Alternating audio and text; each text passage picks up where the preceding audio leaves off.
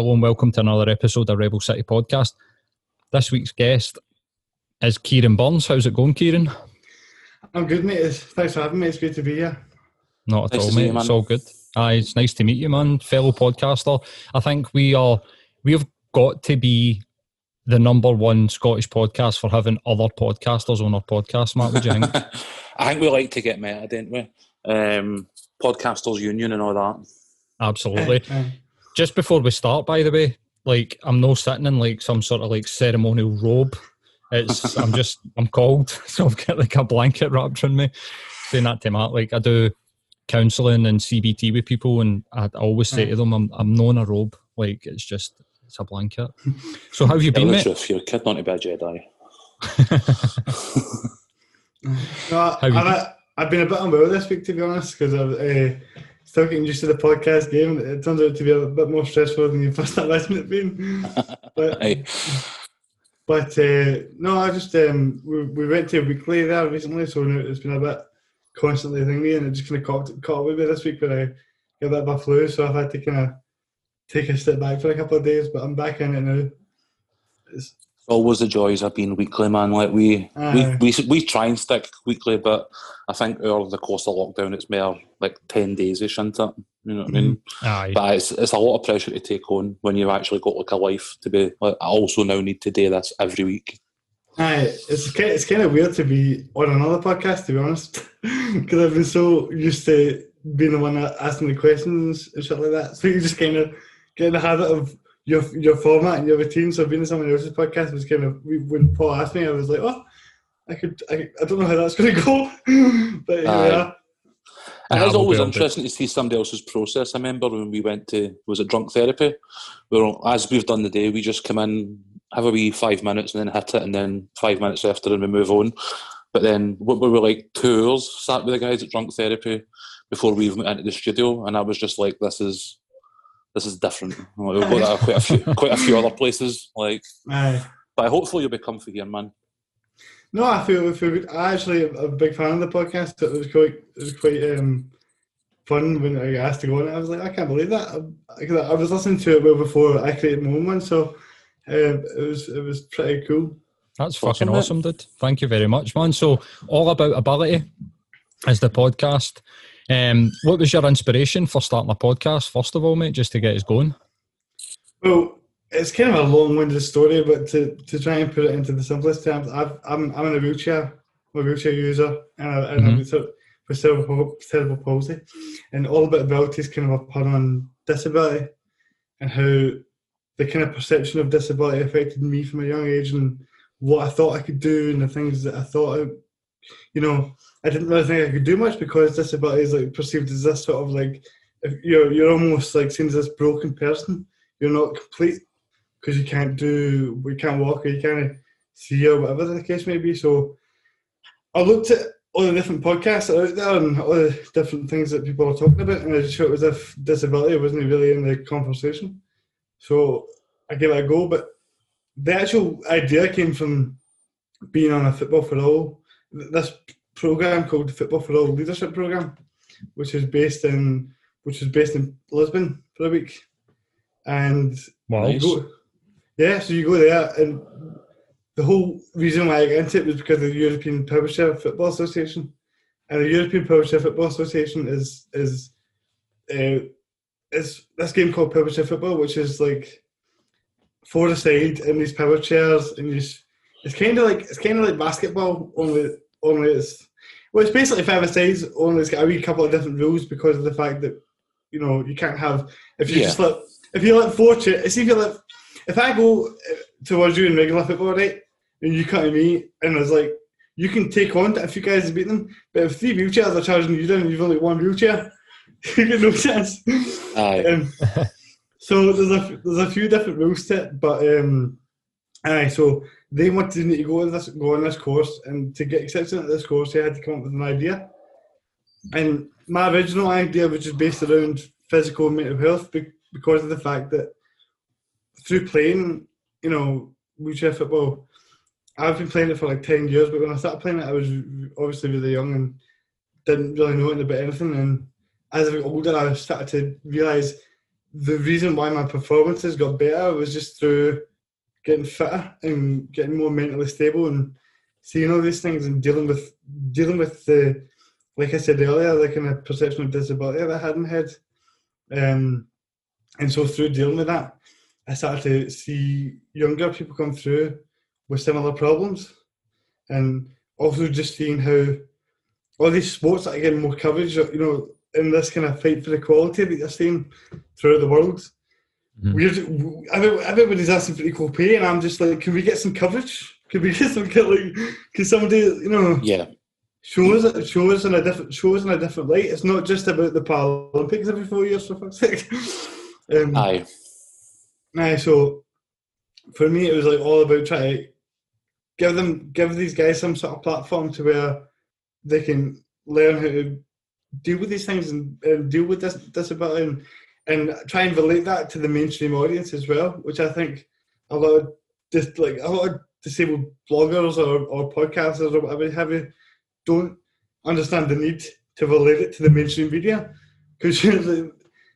And I think that's part of the reason why the coverage is so low, is because we don't, not enough, every minority group that's ever spoke up and done anything was through them doing it themselves. You know, so it wasn't white people didn't end slavery. Do you know what I mean? So we as disabled people need to stand up, well, figuratively stand up, of course, and just start saying, like, look, we deserve to be in this discussion at the very least. By no means am I saying I should be getting paid the same amount of money as Christian Ronaldo for playing wheelchair football, but like, give me. Nice though. It would be nice enough. But, like, you know, it's just like, give it a chance. You know what I mean? We're not even, like, even in podcasts, even in like the big podcasts, you see, when do you ever really see anyone with a disability on it? Aye. I'm struggling to even think about exactly like a single case of like listening to somebody. Like, it's always the sort of, I don't know, like when think about like people that go on podcasts, especially like for sport, it's always like the sort of top end. It's never really the sort of it's grassroots. Not the grassroots. That's a better way. I was going to say, I was trying not to say the lower end there, but the grassroots side. What kind of is there a league or anything in Glasgow? Like, I'm just intrigued about like wheelchair football. Is there like plenty of it going on? Yeah, well, I mean, it's definitely grown since I first came into it, but now there's clubs in Dundee and there's clubs in Edinburgh, Glasgow, Cumbernauld, all these different places, Ayrshire, and there's more coming in as well. So there is a league that we do every year. There's a league, a Scottish Cup and a League Cup. And I just won the MVP, so I'm going to mention that just because, why not? Might as well get it in there, man. I was trying to resist the humble brag when we were like, we don't know any other podcasts that have had disabled people, and I was like, we have, but again, you know, we'll let Paul edit that out. Other than this, obviously. No, I'm leaving that in. Mate. We're woke. You're talking about like the perception, like the majority of people have, are like sort of disabilities and disabled people. Do you feel like that perception was something that you came to yourself through like consuming TV media? Because when I think back, I mean, I'm a good bit older than you. Like, I'm 37, and I mean, when I think back to like the TV programs and the movies that I watched when I was younger, I mean, in recent years it's different. There's a notable difference, but I don't really remember anybody with disabilities being represented in sort of mainstream media when I was a kid, even a teenager. So do you think that the limiting idea that the perception of what disabled people are capable of comes for that, or do you think that it's something that you sort of happens to yourself, like psychologically? I think it's a bit of both, probably. I mean, you're right in what you're saying there. Like, the thing about that is we're kind of told to hide in the corner. So we're not out there, we're not seen. So you almost don't even know, like you say, I've never seen anyone on the telly or anybody. For quite a while, as ridiculous as this sounds, I thought I was the only guy in the world in a wheelchair. Because I went to mainstream school, didn't get involved in sports with any kind of disability till I was about 15 or something. So, you know, there was nobody around me to say, this is how you And also, see, to be honest, I didn't, but then, so that was the kind of coverage part of things where you don't see people that have it. And then the other part of it is your own sort of experience. And mine, I didn't even know there was anything wrong with me. Like, and wrong with me is the wrong term as well. It's not even, it's just different. But, yeah. Like, what I'm trying to say is I thought I was just the same as, because you can see if you grow up with that, and I've been in a wheelchair all my life. So for me, it's like, it's just normal. It's just a normal thing. And so you don't notice anything different until the world kind of puts it in your face. Yeah. Yeah.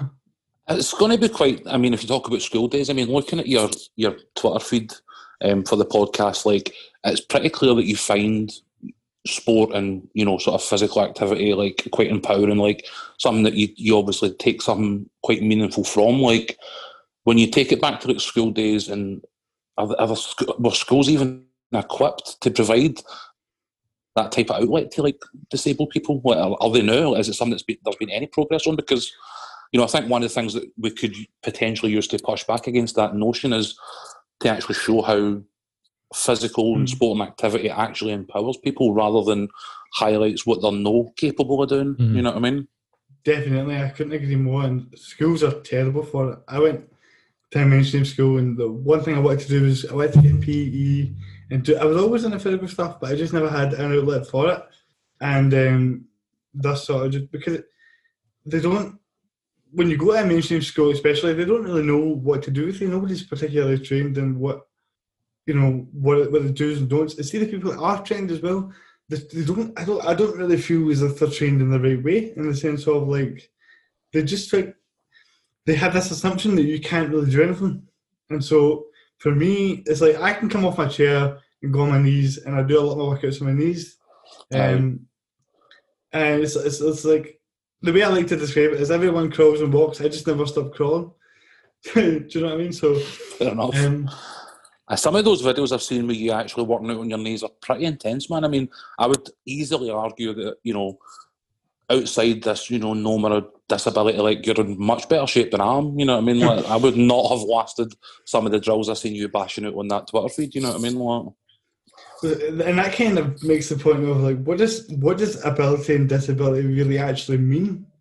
And, like, you know, disability is, like, this man-made, like, you know, we created it. Aye. It's not not being able to walk that makes me disabled, it's the accessibility that makes me disabled. Aye. It's harder to interact with the world in some respects. I mean, it definitely is, especially in the now, man. But that's known you. Yeah, I've known people for, like, exactly, like, you have to know. If you don't know, then how you're going to do it about it. And that's one of the big problems, is nobody really knows about it. Do you know the many people I've met that have said to me, like, I didn't really think about this until I met you, and now that I've met you, I think about it. And so that's what kind of made me go, I need to start saying something about this. But the schools and all that, the thing with the schools, right, is I was really wanting to get, and the thing is, if you're sitting down in your chair all the time and you're not doing any physical activity and you're not doing anything like that and you're not walking about, you're just sitting down, so really in actuality you're always just doing nothing, which is inevitably going to end up in an unhealthy, more disabled state than you were before. Yeah, and have knock-on effects with things like your mental health beyond what you're already maybe potentially going through at that time as well. You know what I mean? Like, sounds mad to me that there's no media focus on, you know, getting, you know, quote-unquote disabled people active at that level.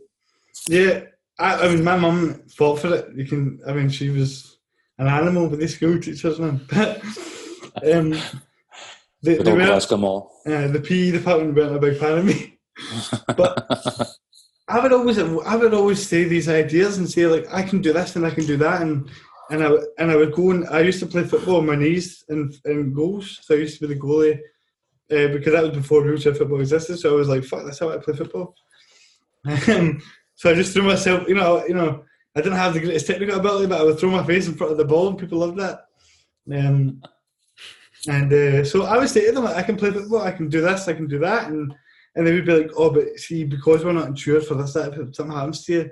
And that really bothered me, because I'm like that. Why is there more likely something's going to happen to me than anyone else in your class? Aye. And I understand it to an extent, but the lack of wanting to do anything about it was shocking to me. Yeah, not even listening to what suggestions that you've got to try and sort of like get you active and stuff. Whereabouts did you grow up, Kieran? I got up Bishop Briggs in Glasgow. Just I've been here my whole life, lived in the same place, and it's you kind of. Only the past few years I've started to look at the outside world and see how a lot of the things that I felt when I was younger dealing with this stuff isn't really as uncommon as I thought it was, you know, and trying to actually do something about it and make a difference and help people through these things. But it's because of that stuff in school I never really got into doing anything active, and so there was never any sort of structure to my life. But whenever I did anything active, it was always felt good. You know, it always felt like I was doing something good. So, but I was never educated on the importance of it, why I should be doing it, and how I should be doing it, which resulted in me going through a really tough time in high school, where I just got really overweight and really depressed and not in a good place, because it was all just about trying to get social approval and desperately wanting to be normal and be one of the guys. Yeah. How were your peers like growing up? We spoke to Aaron Wilkie, mm-hmm. He's got a disability himself, and I was really surprised to hear him say how his peers were really inclusive with him, because when I grew up, me and Matt grew up in East End, we went to St Andrews, and any sort of, and it's not even just guys that had, or guys and girls that had disabilities, because there were people like that went to school, but any difference, absolutely any difference whatsoever, whether it be like the trainers that you wore, the clothes that you wore, the music you listened to, it was always like sort of honed in on and sort of picked on a wee bit, do you know what I mean? But what was your own sort of personal experiences like growing up and your peers and attitudes towards your disability? Well, what's quite interesting about it is in high school, I will say this, the boys and the people in high school, they were nice, they were good people, because you realise that more looking back, how we were just all young and didn't know anything about anything really, and mm-hmm. There was nothing particularly harsh done, but what happened with me was more so like being sort of, had a big sort of incident happen to me when I was about 15. Which I've went to a couple of times, but I used to play for this football team that was, they were, you know, so they're a physically, the title was a physically disabled football team, but I was the only one in the wheelchair, so I went there. It was in Paisley. I went there and we trained, and I trained with them for 5 minutes. Somebody like, we love this guy, we want to play, and I was like, brilliant. So that became like a big part of my life, and I played for them for 4 years through snow and all sorts of, put my knees through all sorts of pain. Man. My knees are still good from that. Probably wasn't the best idea, but I just had to do what I had to do. And so when you were playing for this football team, were you on your knees? Yeah, I was on my knees in the goal. Fuck's sake, mate. It was 7-a-side goals. I was diving myself a bit everywhere. And superb. I'd like to think people, if you ask people to play with me, they'll say, he wasn't too bad. You know, better than some of the keepers you see in the SPL these days, isn't it? I played for them for quite a few years, and then one night we had this event. I'm about 15 now, so I played for them from when I was like 11 to about just before I turned 16. And it was a really interesting experience for me, because these guys were like proper main guys in a main locker room, and I'm just a wee guy coming in, not really sure about him, and just trying to play football. But there was an event one night where we had a game, and at the game I played quite well, and at the end of the game they say, who's coming to the club night event thing they were doing, because the team was coming down from England to play us, and they were having a wee event, and I was, keep in mind that I'm the only guy in there in the wheelchair, right? So if there wasn't any access to this event, they could have just told me. And I told them that same day, I told them I'm going to this. But I turned up to the event, and there was 2 flights of stairs going into it. And I was seeing my friends just struggle down it and managing it, but I obviously couldn't do it about it. And my mum was raging. She goes downstairs, she's pure shouting and all that. God knows what was said there. So we leave, but then I'm just like that. I said to her, it doesn't matter, I'll just go back and let's not make a big deal about it, because it was too big a part of, because even though those guys in high school, you know, they weren't bad people, I know that, but also I just didn't know how to fit in or what I was supposed to be doing, mm-hmm. because it was more so the teachers, to be honest, that made me remember that, as you were asking about it, like the teachers were the problem, because the teachers were so scared of anything happening to me, because they were like, if something happens to you, we are liable and all that and all this. Yeah. Stuff. But so I would go through lunchtime and have like a support assistant teacher person follow me a bit, and would have lunch with me, and they would follow me a bit everywhere all the time. And I was like, how am I going to make any, like, nobody wants to sit next to the guy that's sitting next to the teacher all the time. Yeah. Yeah. You're in a wheelchair, you're not made of glass. Yeah, exactly. So it wasn't so much my social group that was the problem and kind of not let me be part of it, but it was more so the teachers and the education of it kind of put that barrier up for me, which, you know, they obviously didn't see that at the time, and there was nothing, I didn't have the wherewithal or any kind of, like, I'm just a wee guy going through high school, I don't know what's going on, I don't have the guts to challenge the teacher, do you know what I mean? Yeah. Yeah. So just sort of played out this slowly, and I got out there as soon as I could. I think it's quite good that out of all these experiences, obviously, has come this platform that you now want to, you know, sort of share what you've learned for these situations with other people. I mean, in terms of, obviously I had a wee look prior to talking, but like, what guests have you had in the first couple of episodes too? And, you know, what have they been talking about? Well, the 10th one just came out today, and I'm honestly kind of chuffed with the lineup I've had so far. I couldn't believe we got this Australian boxer on, Ebony Bridges, and she was brilliant. Yeah, she's fighting for the belt now as well, which is crazy. But there was her, and we all the podcasts have similar themes. But what I've tried to do is make it as diverse as I can, and there's more. You know, I've got a lot of different kind of people coming up. I'm really excited for the next 10, but.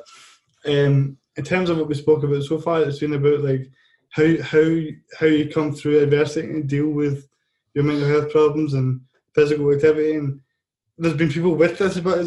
There's been mainstream athletes. There's been professional footballers, boxers. So I'm really happy with the way it's going, and I honestly get a great feeling from it. See, when people say to me, it's helping them this and that. That's exactly why I'm doing it. I hate the sound of my own voice. Do you know what I mean? So, don't we all. So like, if I was doing it for myself, there's no way I would be doing it, you know what I mean? Yeah. I really like to look at this week's story, actually. This is she was a ring girl, and now she's contesting a world championship. Yeah. I mean, that's a pretty, you know, epic story in the context of that particular sport. Like, have you got a favourite so far, that if people were going to go with an episode, would put you on the spot here? Well, in terms of, I would say the one I would want people to hear the most would be the one I done with Mik Scarlett. Okay. He's episode number 9. And the reason why is because, you know, I sit again and talk about disability and all these things, and you kind of think you know a lot about it, you know what I mean? And I'm talking to him, and just the way that he was putting it, for me, it was like some of the things he was saying, I'm like, that's such a great... I've never heard anyone say that before, so the way that he spoke about the perception of disability, and how, but not just that, how to change it, was really kind of eye-opening to me. So I'm like, if there's anyone that I want people to hear, it would be the one with him, Mik Scarlett. He was brilliant. Awesome, man. Awesome. So, I mean, it's Mental Health Awareness Week, or was it Mental Health Awareness Day yesterday? I think it was day. I went a day early with a tweet, so I did one. I sent out a tweet on Friday because I seen somebody else tweeting. It was all right, cool. I knew that was coming. Obviously, we, you know, quite closely follow guys like Brothers in Arms and stuff like that.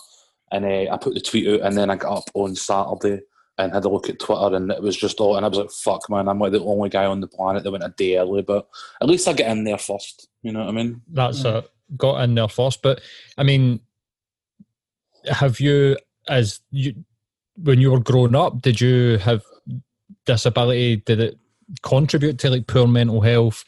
And like, what is it that you've done to try and like overcome that, like in your adult life? Well, 100% it definitely has, and like there's a lot of different things that happen, but just to finish that kind of story about what happened with that team, basically the way it ended was I turned up to football training the week after it, wanting to just forget about it.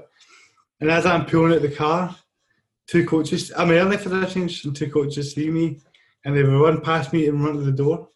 And I go to the door, and I think they're just getting balls or something. I go to the door, and they're like, we're just as robotic as you could ever imagine. They're like, we're sorry to inform you, you can't play for the team anymore because you're not ambulant enough.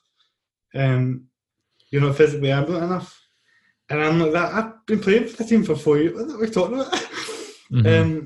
And they're that, I'm sorry, but we just can't accommodate you anymore. And but you know, if you want to go say bye to the boys, you can do this session. And I'm like that. I'll be honest, I didn't say a word. I was just couldn't believe what was happening. It was probably, it's one of those moments you just don't forget, because it had such a bad effect on me. It started early drinking, which was something that I really contribute to having bad mental health at the time. Right. That was the only thing that was making me happy or giving me any sort of independence. So when it was taken away in the most kind of harsh way possible, my 16th was a week later, and I just remember getting absolutely steaming. And almost every weekend, most days, I was just drinking from 16 till about maybe 19. Right. Do you remember? Was that because when you were drinking, you just kind of forgot about it and just disconnected?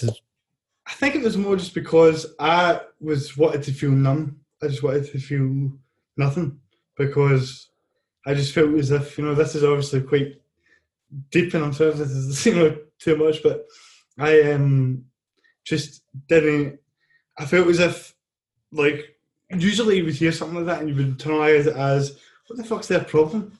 Like, obviously it was their fault, obviously it was nothing to do with me, I recognise that now because I've went through it all, and so but at that time it was just very internalised and I didn't get a way of being like, this is your fault because you can't walk. Mm-hmm. I mean, it's got to be hard not to have felt like that, even though thankfully hindsight has shown you otherwise, you know what I mean? Yeah, and I don't think I'm the only person in a wheelchair with a disability to feel like that. In fact, I would say probably every person with a disability has felt like that at one point or another. And for me, it was like, it just felt as though I wasn't able to do anything, or I was never going to, like, even with people with disabilities, I couldn't fit in. Is what it, you know what I mean? So I just felt there was a deep sense of kind of sadness and pain that I had at that time. I was just looking for any sort of, like I say, fitness had come into it because I had no idea about it. I wasn't educated on it. Nobody showed me any sort of pathway of what to do. Football was the only thing keeping me active, and then that was staying away. So I just started drinking heavily, and that kind of led to a sort of make or break moment when I went on holiday with my pals a few years later, and in those years, I had just been drinking non-stop. I'd gotten really overweight, and I was constantly just, every joke I was making was a really harsh joke about me being in a chair. Like, and it was something I never really noticed until I looked back on it and go, you were really, I was always making myself a brunt of the joke. Yeah. You know what I mean? And yeah. It was never something I had noticed until that, but we went on this holiday, and I'm sitting, like, the last day of the holiday, they had to do things for me and stuff that I just felt as if I was really weak and all that, and not enjoying myself, uncomfortable all the time, because I'm bursting out the chair, I'm overweight, you know what I mean? And I'm sitting on this beach, so I go from the chair onto the kind of sunbed, or whatever you would call it, and I'm lying there, and I'm sweating profusely, because it was dead hard for me to transfer for the chair, and I'm just not feeling comfortable at all, and hungover to the highest extent you could possibly imagine. Mm-hmm. I'm looking across the beach, and I'm seeing all my pals, and they're all healthy, and they're all smiling, and they all look ripped, and they're all talking about how I'm going to go and do this business course, I'm going to go and do it, you know what I mean? And I'm thinking, I have absolutely no idea what I'm doing after this. Like, my whole life for 3 years has been trying to get into this sort of group of friends, and not thinking about myself in any sort of way, and just totally hating myself basically. And if I'm being totally honest, you know, I said this in the first episode that I'd done when I was talking about that exact same experience, and I said that I had like this moment where I was like going to go back and change stuff, but I never really said why that was. And if I'm being totally honest, the reason why was because I was thinking about family, and I was thinking about my gran, who you know, she was my nana, which I always get quite embarrassed to say because people don't call people nanas anymore. But she was really? My nana. From like everything that I say nana, everyone goes, she's like, I don't know what you say nana for. But man. But Matt agrees. I used to call my gran my nana, so we'll be team nana. Right. Team nana all the way, mate. That's it. No, but I was thinking of her, and like she was 82 at the time or something, probably younger than that. And I just knew, like, she always had this undying belief in me from a very young age. Before all this happened, she would just say all these positive things to me all the time. And for whatever reason, I just knew that we had this kind of really deep sort of connection. Mm-hmm. And so I'm like, that man, she's not gonna be here for that much longer. She was healthy at the time, but I just knew. Aye. You know, you just know.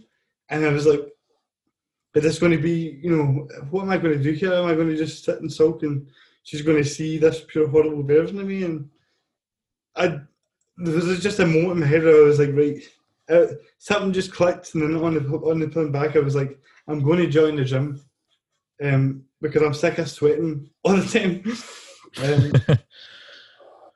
So that kind of started me joining the gym. And then I didn't have a clue what I was doing. Came in, they had no... I think a guy put on my plan to go on the treadmill. I'm sure he did that. Sorry, I probably shouldn't have laughed at that. That's insane. But I mean, it was so... But the plan was so automatic and so, like... They were just so used to handling the same one for everybody. Yeah.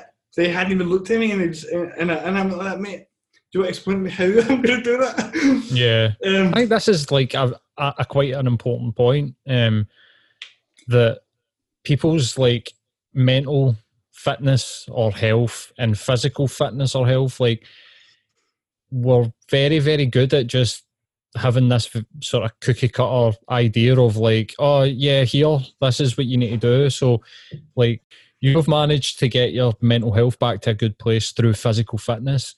But that is one of the sort of ways that it's almost like cliche to say that to people, is like, you need to just exercise and you need to just eat right. And it's like, sometimes that doesn't work for each individual. Just like if you were going to go to the gym, somebody saying, oh, do 15 minutes warming up on the treadmill, they've not even took that extra second to consider your individual circumstance to go, yeah, right, okay, that's not going to work for this guy, and just give it a moment's thought. We do kind of want these sort of quick, easy ways of doing it. I just find it incredible that, like, if I was a PT or if I was a trainer and I got somebody that was in your circumstance, I'd be like, do you know what, I'm going to give this more attention, because it's, yeah, like, could you imagine if you were a PT and you managed to, like, really help somebody with a disability, like, help their mental health, get their physical fitness up, like, what a good story that would be to promote. Yeah. You as a PT, you'd be like, I'm going to give them all for this guy, just so that, like, we can really create something unique, something different that I'm not used to doing. But unfortunately, they've hit you with 15 minutes on a treadmill to get yourself warm, mate. I mean, the first few years was all me. Like, there was nobody that knew what to do, mate. I think one of the things you speak about there, right, and I think it's important to say this, is that a lot of these, like, sort of council gyms or, you know, whatever have you, these guys are not, a lot of them, was the opposite of what you just said there. A lot of them seen me and just seen extra work. Mm. Like, not just the workouts, but getting the dumbbells and setting up the equipment. There was a couple of people, you know, that I'm not going to name names because I'm not going to do that, but of course, they were just not, every time you come in, you could just see this sort of, I'm going to have to get this married for him and get a dumbbell for him and get this and that. And all that. And you can just see it in her face, you know, you can see it in the whole expression. And you're like, and it makes you feel awkward to, this is a big point as well. It makes you feel awkward to ask for help and to also go to the gym. Why do you think when you go to a gym you never see people in wheelchairs? Well, for exactly the reason you've just explained, is that, you know, I would imagine that walking into a gym and experiencing a personal trainer who clearly looked at you as some sort of chore would be as off-putting as, like you said, showing up to a building and realising that it's like 2 flights of stairs. Like, I think you would have, it's, you know, a different barrier, but the exact same effect. You know what I mean? I was already in a place where that was like the. I was lucky to where I'd like got to a point in my head where I was like, regardless of what happens here, I need to start doing this. Like, I need to do something. So it didn't matter to me. It just was like, fuck them, let's just do it. But a lot of people that are in wheelchairs... Pretty much the answer to any issue is really is just to go, fuck it, let's do it anyway. You know exactly, mate. Like, don't stop giving a fuck what people think about it. Just do what's best for you. And... I mean, don't get me wrong, like, now there's, like, loads of brilliant trainers that I've mentioned, like, there's a gym on every day, like, Borden Street, Porton Das, it's called Everyday Athlete, and I really do think they're one of the best gyms in, like, the UK, altogether. Yeah, because, man. I used to work with Tommy. Yeah, Tommy on. Yeah, I used to work with Tommy back in the day in Virgin Mega Stores. He's a great guy, and super fucking fit as well. like and the guys that run, they're that sort of breed of people. They're not the type of guys that you find PTing in a pure gym or in a council gym. These guys live and breathe their fitness. Like, I mean, some of the stuff that you see during lockdown, Tommy was doing, like, breaking his PBs and, like, deadlift and squat in his back garden and shit, and you're like, fuck's sake, mate, like, take a day off. But at the same time, he knows what he's doing because he's pushing himself, constantly pushing himself to be better. Do you know what I mean? But yeah, they are. I think that's one of these sort of special places where they're a premium. You're paying a lot of money to go there, but you know why you're paying that money to go there. It's because you're getting not only the expertise, and for these guys, you're getting enthusiasm, and like they all seem to like love life and really love what they're doing. So, they're an incredible one to watch. Sorry to interrupt you, mate. No, you're totally right. Like, see, they're just always They're always just on and happy, and this sort of infectious good feeling you get from them all the time. And I remember my brother coming in one time, because before it, my brother was like, "What are you doing paying that money for a gym? You could just join Pure Gym, or you could just join this." And he came in to watch a class getting me at the end of it, and he was like, I know why you pay it now. Yeah. You can feel it in the atmosphere, and that's what something that I would really take a lot of attention to, and realising that a lot of all that really matters is how you make people feel about things. Half the time, it doesn't really matter what it is you're doing or like what that kind of goal is in the end. It's all about like just sort of improving yourself in this process, you know, and in that process of doing that, you start to realise that making people feel good is the best thing you could ever possibly do. Yeah, man. I think something that I was wanting to talk about earlier that just came back to mind there when you said that is that the thing that drives you to do your podcast is the helping other people. I think like you're doing amazing representing like disabled people in the podcast world. Like you're saying, there's very few people that are doing it. So like, well done. But that's like a universal truth that if you can attribute other people to help motivate you what you're doing, you will do it 10 times harder than what you would if you're just trying to do it for yourself. And you said that with like your gran being your motivation for like your recovery, like wanting to be better, and something that you just said there, like we as human beings, like momentum is a huge thing. And if, as long as you feel like you're making steps to keep, like I said, I'm a mental health professional, and the amount of my clients that I'm saying is that it doesn't, like you just said there, it doesn't matter what we do here. Just the actual fact that we're here and you're trying to better yourself, you're going to get something from that. And then you just need to take the same tiny steps every step of the way, and you'll just continue to feel better and better and better the more the momentum starts to carry you. Was there anything else that you did other than just the physical fitness to try and like sort of help your mentality? Well, it kind of goes back as you were talking about that, it made me think of something you said earlier, which was, you know, the kind of saving people exercises. It is a cliche answer because you're like, oh, okay, you know, and it doesn't work for everybody. And what I realised actually was, like, I was so so low down that it didn't. Physical fitness was the thing that sort of brought me back into the game, so it brought me back into life. But from there, I kind of learned that it wasn't enough, and it's not enough, and normally it won't ever be enough, because I got really fit and in good shape, but then I would fall back down again, and things would happen, and I would always be on these peaks and flows, and I wasn't able to gain that momentum that you're speaking about. And it was because even though physical fitness was helping me, I still had all these kind of mental, psychological issues in my head of how I felt about myself. And one of them was thinking that, you know, was kind of relationships. I know this is sort of like a different turn to take, but I was very not like, my confidence level in myself for the idea that somebody could be in me was so off the charts low that, like, that, you know, in terms of how I see myself and things like that, there was still a lot of negative voices and negative things going on that I didn't really understand. But all I really knew was every workout I would do, after the workout they would be a bit quieter, and I would feel a bit better for it after that. I've never done a workout and came out of it after that going, oh, that was rubbish. You always come out of it feeling good for it, which is why I always try and make that one of my must-dos every day, is just get to do something active every day. But in terms of the mental side of it, like, I met this girl, like, shortly after, like, once I started getting in the gym, after a few months, my gran passed away, and it kind of derailed things a wee bit. And there was also, like, this thing of, I thought that I could be like a casual drinker. I didn't realise I had a problem with alcohol.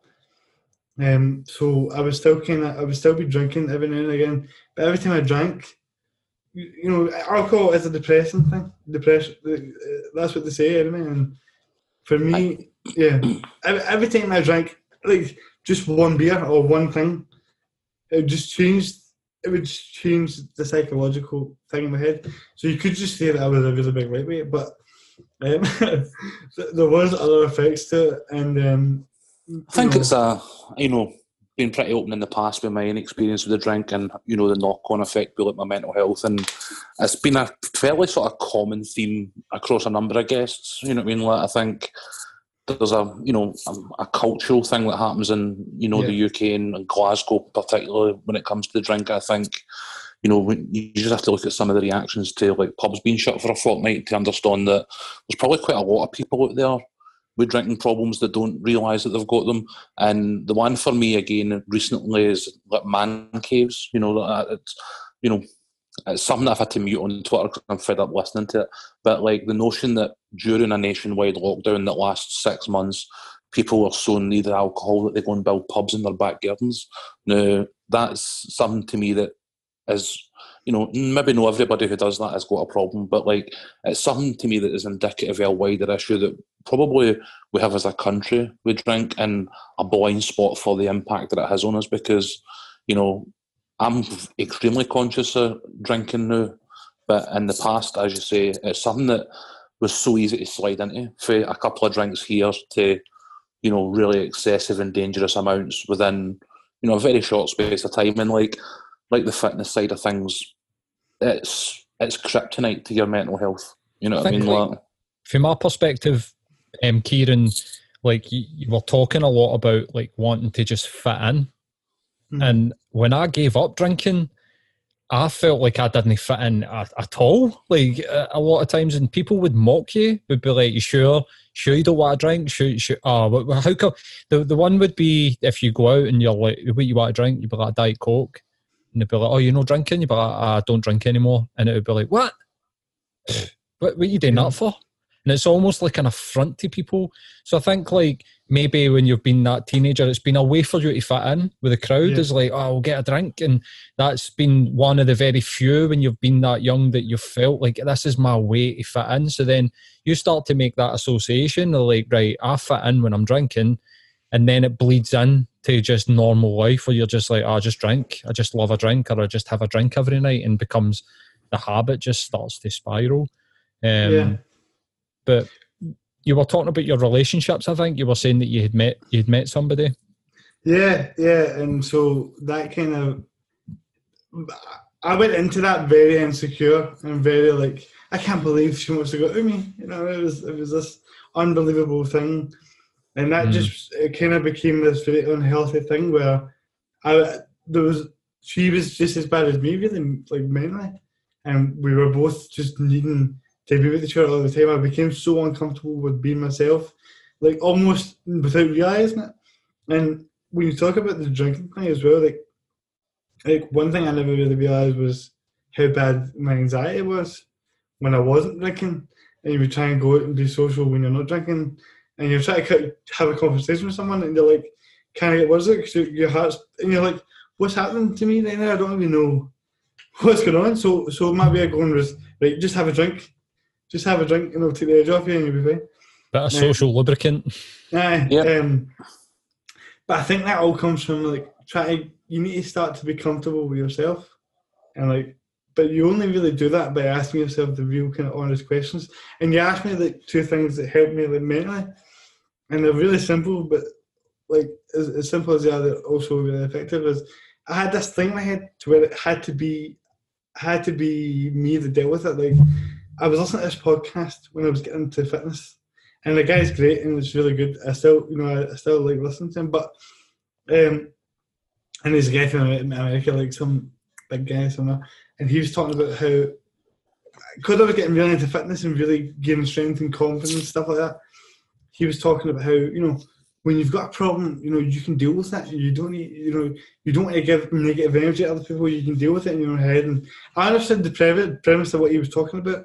And how he meant it in a positive way. I just took it the wrong way, and so I decided to think, you know, any time I was struggling, I was like, you can deal with this. I would do a workout, and after I'd be like, you've got this, it's fine. So I would not talk about things. I would really internalise a lot of things that was going on, to the point where it would build up into big things that would lead me closer to suicide and stuff like that.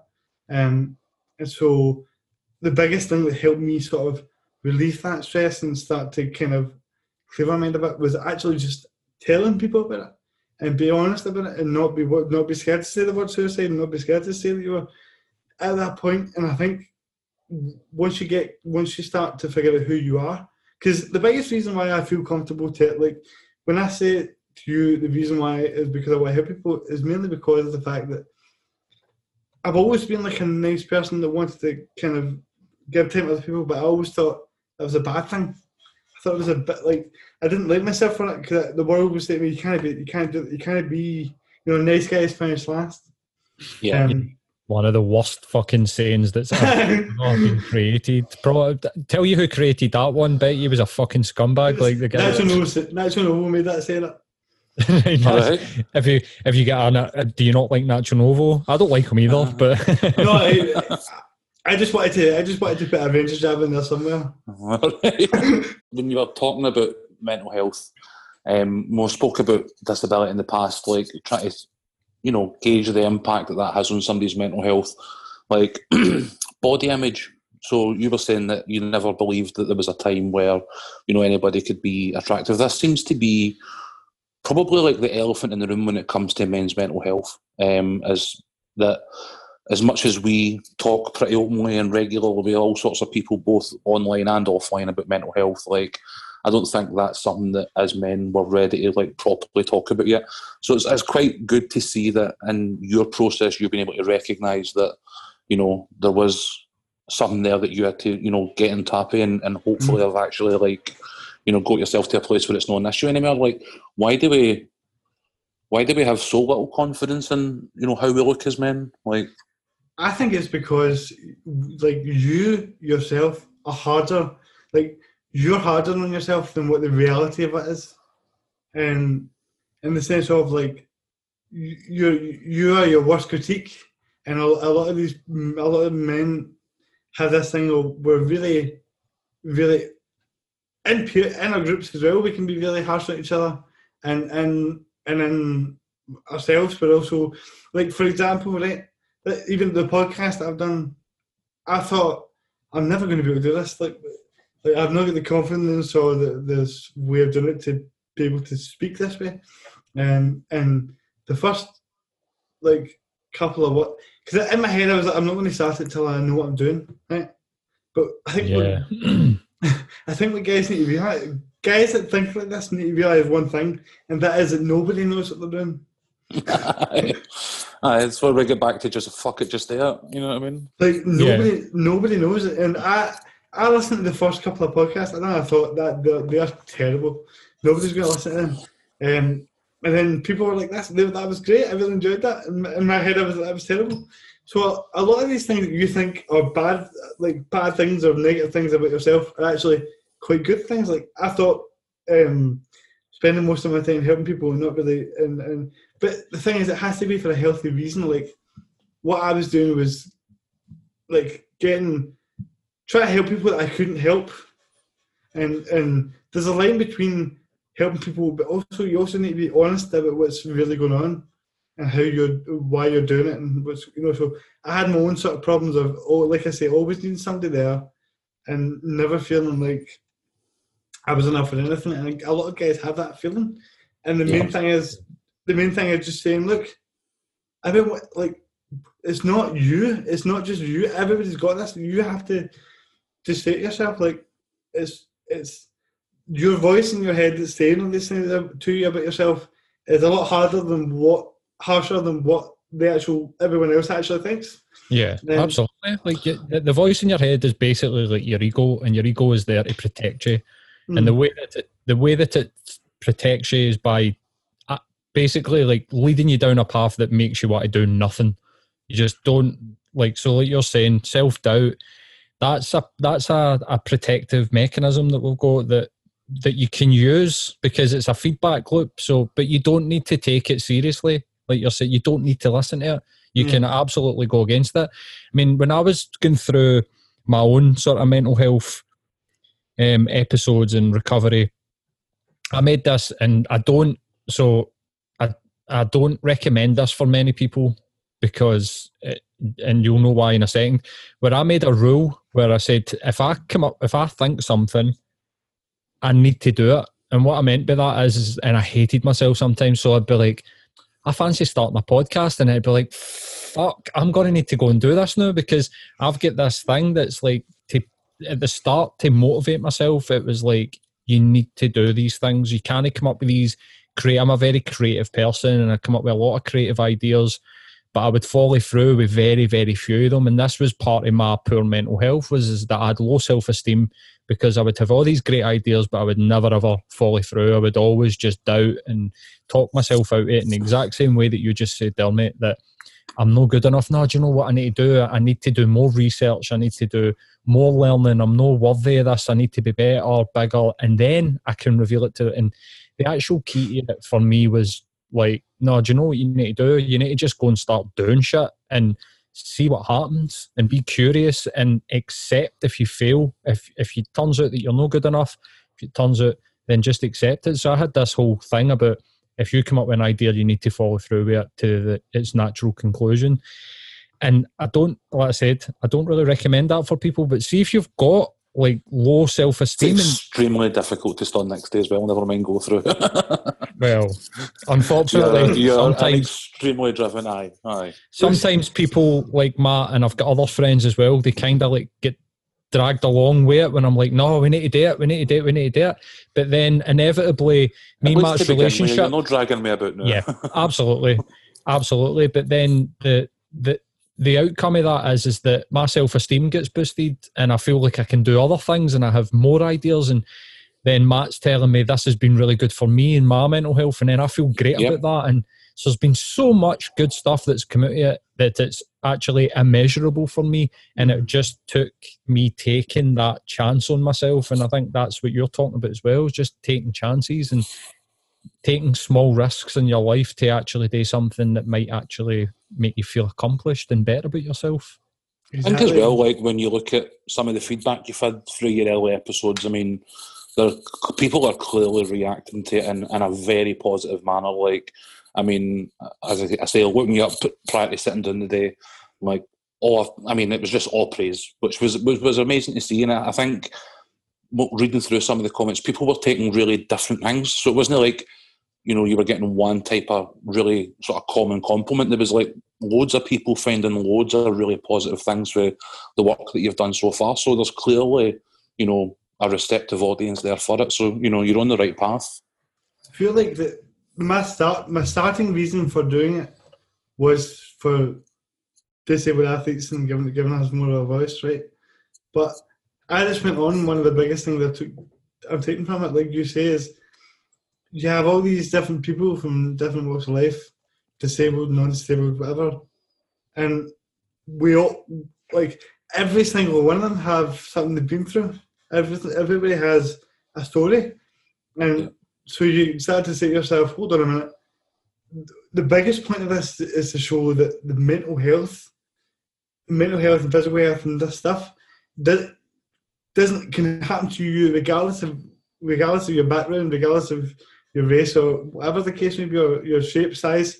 All these different people are going through the same sort of emotions because there aren't any new. I'm not like yourself. I'm not qualified. I just speak from my own experiences, but I say to myself, like, there aren't any new emotions. We all can feel the same sort of thing. It's this game, this work, like this life isn't a new thing. It's been about for a while, you know what I mean?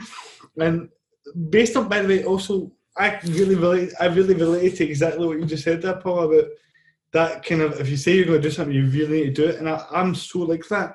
And when I don't do something that I've seen me do, it really depresses me. I'm like, I'm a fucking idiot. I should have done that, you know what I mean? And one of the things that really helped me, and one of the things that I realised why that was happening to me, was because when you say you're going to do something, right, and you don't do it, and it's for you, you end up just not trusting yourself to follow through with something. And that's where the lack of confidence comes from, is if you know that you're not going to follow through with it, why would anyone else think you're going to follow through with something? And you need to have confidence in yourself first before anyone else has confidence in you. Perfectly put, mate. I've got a question about, like, lockdown. Like, how did that impact you, especially for somebody like myself who, like, you should have maybe have mentioned this earlier, but I don't really talk a lot about it in social media, but I go to the gym 5 days a week and do kickboxing, do Brazilian Jiu-Jitsu. So my physical fitness related to my mental fitness is, like, paramount for me. But did it have, like, an impact? The gym's closing. How did you cope with that? Like, because obviously, like, it's different for me and you, where I basically just went and got, like, a yoga mat and a couple of, like, dumbbells and just went, fuck it, I'll just do squats in my room. Like, that's different for somebody that you maybe need a PT, you need somebody there, like, to sort of facilitate, like, the workout and stuff for you as well. Like, so how did you cope?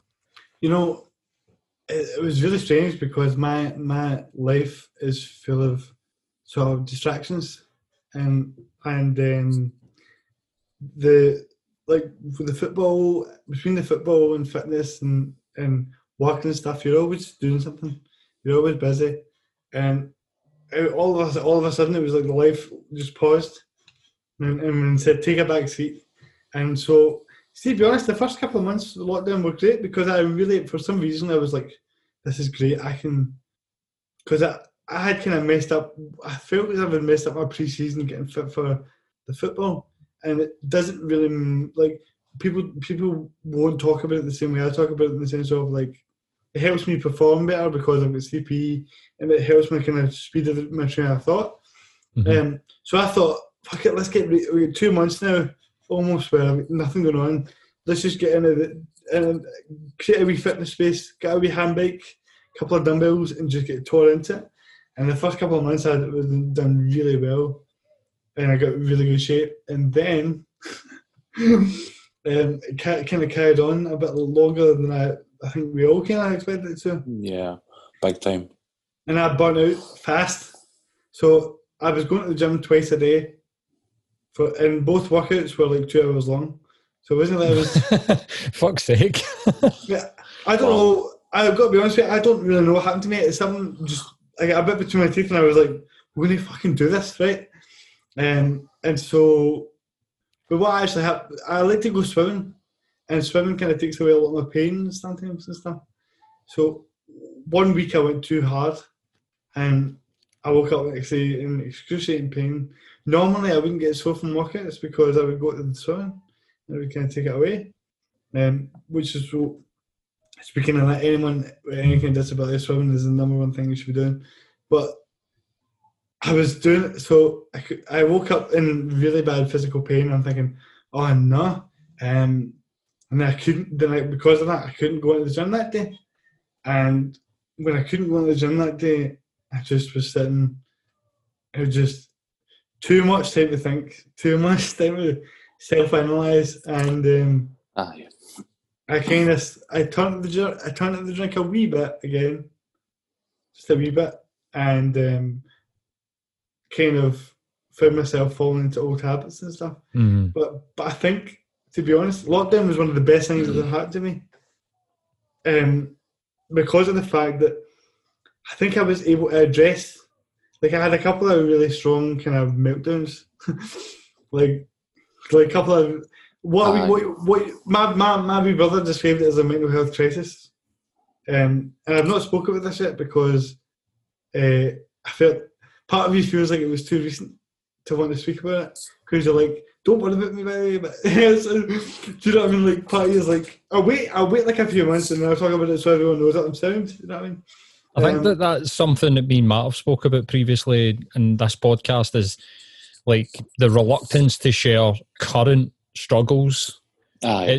It's definitely not easy. I'm not saying it's easy in any way, shape or form, but it's easier to talk about stuff retrospectively when you can be like, I'm fine now, but me and Matt so many times in this podcast I've just been like, I've been struggling the last week and talking about our struggles and stuff, man. So this is definitely a decent space. I mean, I think I spent the entire first year drunk before I was able ever to actually talk about drinking on the show, you know what I mean? Like, no drunk on the show, but like I was drinking in between shows and stuff like that, whereas I think probably the first time I ever actually tried to like come to terms with it and get to grips with it was actually talking about it on the show. But again, you and I sit down in a room and it's just two mates sitting talking. I sometimes forget there's even microphones there, you know what I mean? Mm-hmm. But it's good that there's now that platform and that space for you to explore similar things. Like, I think, you know, what you share is it's yours. So if it's too early, like, don't let us push you into it, man. Yeah, no, I mean, look, I feel in the best place mentally I felt in a long time. And... Mm-hmm. I put it down to that. Like I had a lot of things maybe at the back of my head that almost you just don't have time to address because you know they're really deep and it's going to take you a while to go through them.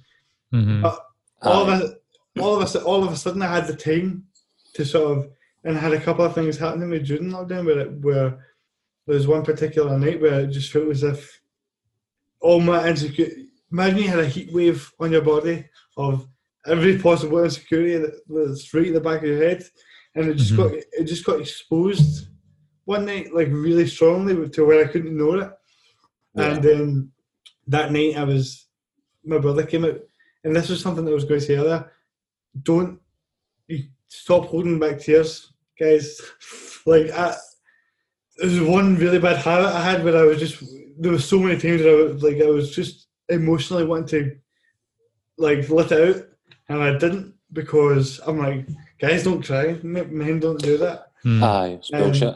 I fucking regret the other day watching Always Sunny in Philadelphia. So this is what lockdown has done to me, is that I seen the episode where the Phillies won the Super Bowl and it showed you all the fans celebrating on the street and I was pure, I miss celebrating goals with football fans. Like, it was pure cheesy as fuck. It was like, but I think it does get to you sometimes, you know what I mean? No, definitely. I mean, whenever I feel like I need to cry, I never hold it in anymore, because I'm like, it's just damaging your whole thing. And for me, it was like, in that moment when I was feeling all these things that came to the forefront, that night was one of the worst nights of my life.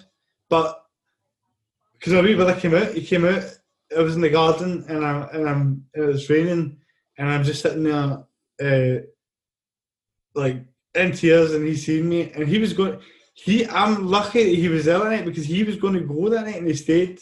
I don't know why he stayed, but he stayed to see me. And if he wasn't there, God knows what happened. But see, when I got past that, what I was able to see was, I was able to look at myself differently, and I was saying, I now knew exactly what all these issues were, and I was like, right, so how did I start addressing them? And most of it was through just changing my thought process and saying, the thing that I think is bad here about me is actually a good thing, and I'm actually not the worst looking guy in the world. Do you know what I mean? Like these things that you would say to yourself that you look back on and you go, I can't believe I was saying that to myself, it's terrible. Yeah. And the reason why I say it was the best thing, that one of the best things that happened to me, is because that was what made me, that incident was what made me able to start the podcast. A week later, I recorded the first episode. Oh, amazing, man. Amazing. I think that's something that took me a long time, and people that I engage with and I talk to them, and they feel like a low moment. So especially when you go on the road to recovery, and you'd say you get 6 months, a year in, and you're like, I'm feeling great. And then something happens, or something outside your control, or maybe even nothing happens. You just happen to feel kind of low and down, and maybe you, like you're saying, you maybe go back into old habits for a couple of days, couple of weeks, couple of months. It doesn't even really matter. Like, one of the main things that changed my perspective on that is that this is an opportunity to get even better. Like, don't dwell on the fact that you've slipped back into an old habit. Don't beat yourself up that you've had a depressive episode. Actually, like you, exactly what you just said, I'm in the best mental space that I've been in ever. So if you can walk through this, it's just another wee bump in the road, and once you get out of that bump, you're going to feel even better, and then there'll be another bump. Don't think that there's not going to be another bump. There will be, because that is fucking life. But when you go over that bump again, the next one, you'll feel even better again, and every time you'll probably pick up a wee tool so that the next bump comes, you'll be able to go over it. So that's amazing to hear that. But a lot of people do get down in themselves when either they relapse, if it's addiction, or they feel depressed again. Maybe if somebody's been depressed, medicated, got off their medication 6 months later, feel the depression coming back in. So you're not going back to square one. Yeah. Get over this one and you're going to be even stronger. And every time that you do go over these wee episodes, you're going to get stronger and stronger. So it's really good to hear that that's what happened. And it inspired you to do the podcast, mate. So it was worth it. Do you know what I mean? Yeah, definitely. I mean, definitely. You're never going to have like years where you don't have you're always going to have bad days. But it's just figuring out the correct foundation for you to deal with those things, and how, like, I know when I feel a bit off it, I know 20 minutes on the bike, I'll come out feeling a different person, or reading or responding to a message where somebody's said to me, this is helping me with that. It makes me motivated to keep doing what it is I'm doing. Things like that, and just kind of going on to it and say, not being harsh on yourself. You're human. There's not a single person on this planet that hasn't been through a hard time. Like, I don't know about you guys, I'd never met anyone that said, my whole life has been perfect 100% of the time. Nobody said that. It's true. Maybe someday on Instagram. Someone flowers. I lead the perfect life. So, like, just as we're wrapping up, mate, because as I said, I need to be somewhere in 4 minutes. I need to leave in 4 minutes, which is going to be fun. But you were saying you're looking forward to the next 10 episodes. Like, what are you hoping, or what have you got planned coming up? Well, it comes out every Sunday, 12 o'clock, and I don't really know why I chose that day or time, but I was like, Sunday will be a good day because everyone will be hungover. So Sunday, 12 o'clock. So it's time to listen to somebody talk about recovering from being a low-key alcoholic. Exactly. That's my target. I want to help the alcoholics. So it's every weekend on Sunday, and the next 10 I've got WWE wrestlers coming on. I've got a boxer that just won. You know, she's the world boxing champion. She's won a big, amazing fight like that a couple of months ago. She's coming out. She was homeless and is now the world champion. So it's a pretty cool story, that. And I've got apparently Ben, who's won six gold medals, and his story was just incredible. So there's a bunch of people that I'm really excited to talk to, and I've recorded the next 6 or 7 in the bag, and I've got a few ideas of doing one person and things like that. And I'm really excited about, because the thing is, I just want to make this as big as I can, because it became this thing where I want to dedicate myself fully to helping people as much as possible. But in order to do that, you kind of have to make it financially viable as well, you know. So that's where I started to really. I was doing it like putting on like a really solid 70% into it, and now I feel like I'm putting 100% into it. So hopefully, there's good things to come. Amazing, mate. Amazing. Can't see why there wouldn't be, man. It's been great talking to you, and like, look forward to keeping an eye out and obviously watching many of the shows. Thank you. It's on Spotify and iTunes and all that. All the usual stuff that you're on, but it was really great to be on here. I listen to this podcast all the time, so it was pretty cool to be invited on and talk to you. Thanks very much, mate. So it's All About Ability. If anybody's wanting to go and anywhere, but I'm sure anybody that's listening to this knows where to find a podcast, for God's sake. But any podcast, Spotify, Apple, all the platforms. You do YouTube as well, didn't you? You've got like some videos on YouTube. All About Ability, guys. If you want to go, it's a cracking podcast, and I think we'll agree. Like, you've been a great guest, mate. Good to talk to you, and thanks very much. Cheers, guys. I really appreciate it, man. It was a great opportunity. No, I've enjoyed it. No bother, buddy. Cheers, bud. Thanks very much.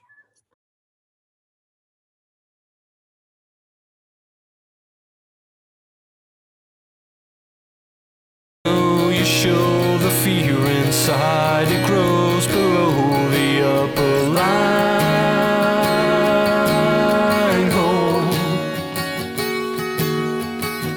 You know you tried to hold you tightly by my side when all is crashing down.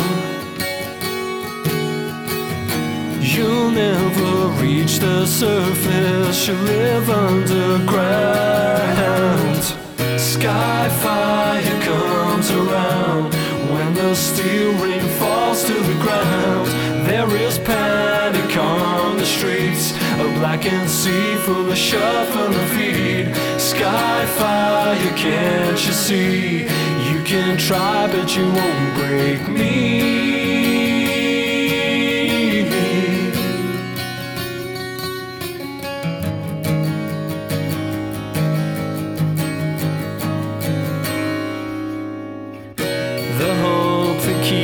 It all alive is burning bright, and I won't back out. It's day to day, night to night, we have no choice who gets to roll the dice.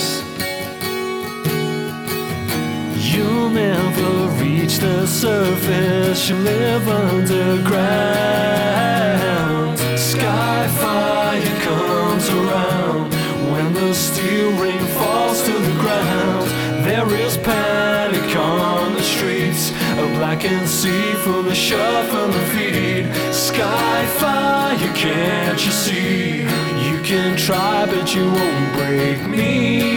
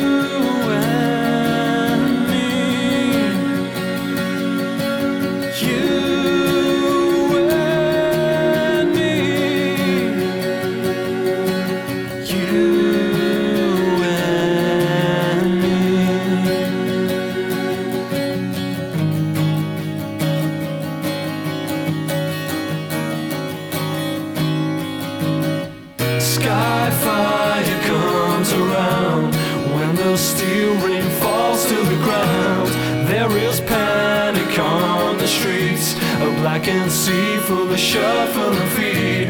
Sky fire, can't you see? You can try, but you won't break me.